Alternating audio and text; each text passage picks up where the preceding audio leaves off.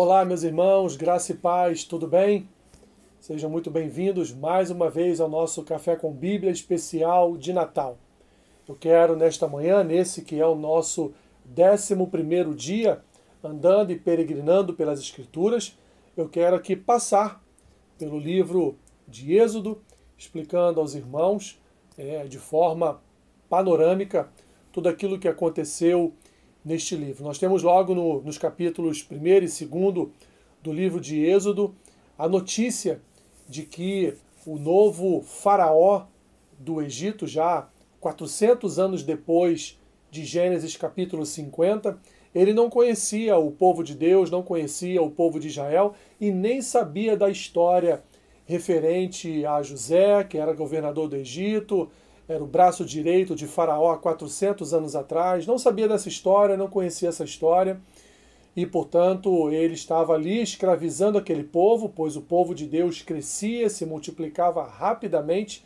Então Faraó, com medo que esse povo viesse a conquistar o Egito, transformou-os então em escravos. E ali então é, fazia com que eles viessem a exercer trabalhos duros na construção de templos, na construção de estruturas é, edifícios, enfim, para o crescimento é, do, do império do Egito, para o crescimento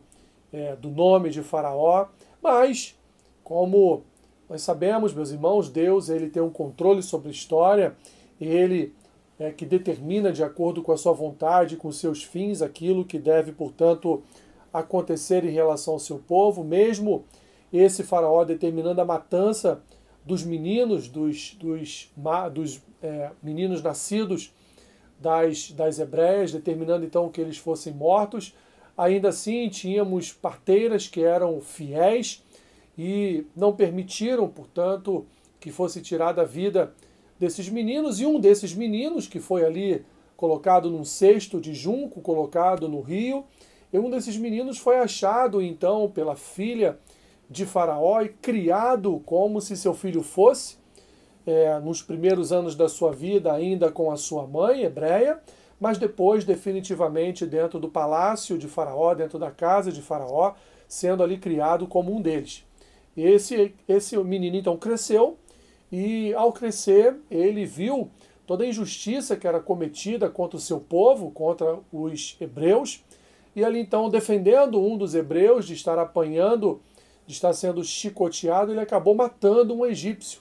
Isso se voltou contra ele porque um, um hebreu, um próprio hebreu, o acusou de matar um egípcio, ele então fugiu, e ao fugir ele teve um encontro com Deus, um encontro, um encontro milagroso, um encontro é, tremendo, onde uma sarça ela pegava fogo ali, mas não era consumida pelo fogo, e Deus através daquele fogo falou com ele e o elegeu como libertador do povo do Egito daquela escravidão. Colocou ao seu lado seu irmão Arão para servir de auxiliar a ele, pois Moisés havia dito a Deus que era pesado no seu falar e, portanto, ele achava que não conseguiria transmitir a palavra de Deus a Faraó, não conseguiria ser um líder, é, um líder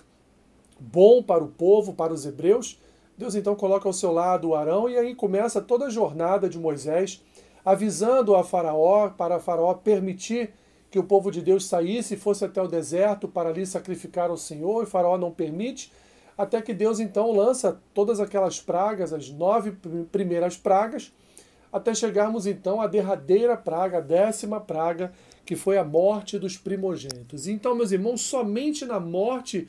dos primogênitos é que Deus permitiu, aqui Faraó, perdoe, permitiu que o povo então saísse do Egito, e como já era promessa feita por Deus ao próprio Abraão, o povo saiu do Egito com ouro, prata, pedras preciosas, o povo saiu com todo o necessário para formar uma nova nação. Então, ao sair do Egito, o povo de Deus começou a sua peregrinação pelo deserto, para que alguns dias depois eles viessem a chegar até a terra prometida, aquela terra que lá em Gênesis capítulo 12 Abraão estava pisando pela primeira vez. A terra então que Deus prometeu a Abraão, ele estaria agora conduzindo, levando o seu povo até aquele local para que o seu povo lá então formasse a nação, o povo de Deus, que mais tarde viria a ser conhecido como Israel. Mas, meus irmãos, como nem tudo nesta vida é perfeito, como ainda fluía no coração do homem a natureza adâmica, a natureza do pecado, esse povo pecou contra o Senhor no deserto. Moisés recebeu a ordem de construir um tabernáculo, construir um lugar de sacrifícios, porque seria necessário que o povo viesse a sacrificar animais ao Senhor ali para expiar os seus pecados. Era necessário que o povo então visse com seus próprios olhos o fogo que saía do Santo dos Santos, é, confortando, dando ali amparo, tornando aquele ambiente onde o povo estava à noite quente. E durante o dia, quando eles peregrinavam, o Senhor os seguia com uma coluna de nuvens, ali com uma, uma série de nuvens cobrindo o povo, trazendo sombra ao povo, para que o povo não viesse a sofrer com o calor do deserto. 40 anos depois, toda uma geração passou até que uma nova geração surgiu, e aí então Deus autorizou a entrada desse povo na terra prometida, não permitindo apenas a entrada de Moisés, pois Moisés havia pecado contra o Senhor, no episódio das águas de Meribá, das águas que Deus havia dito a ele para falar, dar ordem à pedra que, é, que desse água ao povo, e Moisés então, irado por causa dos pecados do povo, por causa da murmuração do povo, Moisés então ele fere a rocha com o seu cajado, desobedecendo a palavra do Senhor, e, portanto, sendo cortado o seu direito de entrar na terra prometida. Mas Deus já havia, dentro dos seus planos, Deus já havia levantado um jovem chamado Josué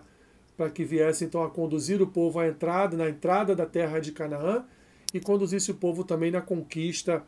daquela terra. Assim, meus irmãos, nós vemos aquelas doze tribos, filhos de Jacó, sendo agora transformados por Deus num povo numa nação, e ao entrar na terra prometida, eles tiveram que conquistar aquela terra, porque ali haviam muitos inimigos, ali havia um povo mau, grande parte descendentes de Esaú, irmão de Jacó, filho de Isaac, um povo grande também, um povo também descendente de Ismael, o, um dos filhos de Abraão, mas não com Sara, com H que também recebeu do Senhor a promessa de ser uma grande nação, mas uma nação que viveria da espada. E assim foi com a geração de Ismael, e até se encontrar com a geração de Isaac, e ali então tivemos várias batalhas por todo o livro de Josué, até que no final encontramos um povo novamente perdido, idólatra, um povo que não adorava só a Deus, um povo que não cumpriu não obedeceu à ordem de Deus, que era exterminar, matar todas as pessoas que estavam de posse da terra de Canaã, mas não foi feito dessa forma. O povo se contaminou com a religiosidade, o paganismo daquele povo, e aí então deu seus filhos em casamento com as filhas dos cananeus e assim por diante, misturando toda a nação e trazendo a idolatria para dentro de Israel. Josué então termina o seu livro num longo discurso, onde ele diz: Olha, vocês eu não sei, mas eu e minha casa serviremos ao Senhor. Está em tempo, está em hora de vocês jogarem seus astarotes e seus balaíns fora e servirem somente ao Senhor. O povo então promete que serviria somente ao Senhor, mas sabemos e depois veremos, prosseguindo aqui na, na nossa caminhada pelas Escrituras veremos que não foi bem assim. Assim, meus irmãos, mais uma vez, em mais um episódio, vemos a formação da nação, do povo de Deus, povo esse que viria a ser os ascendentes do nosso Senhor e Salvador. Vemos a providência de Deus sobre a vida deste povo, as bênçãos de Deus sobre a vida deste povo através de homens como Moisés, como Arão, como Josué, como Caleb e tantos outros até o final do livro de Josué. Senhor, obrigado. Obrigado porque a tua palavra nos revela como andou toda a família de Cristo, como peregrinou toda a família de Cristo no, no Antigo Testamento. Somos gratos a Ti, Senhor, porque a Tua obra, a Tua palavra nos apresenta histórias fabulosas que antecederam o nascimento do nosso Senhor e que prepararam o nascimento do nosso Salvador. Abençoe o dia do meu irmão e da minha irmã. Seja com eles, Senhor. É o que eu te peço e assim oro em nome de Jesus. Amém. Deus te abençoe rica e abundantemente. Amém.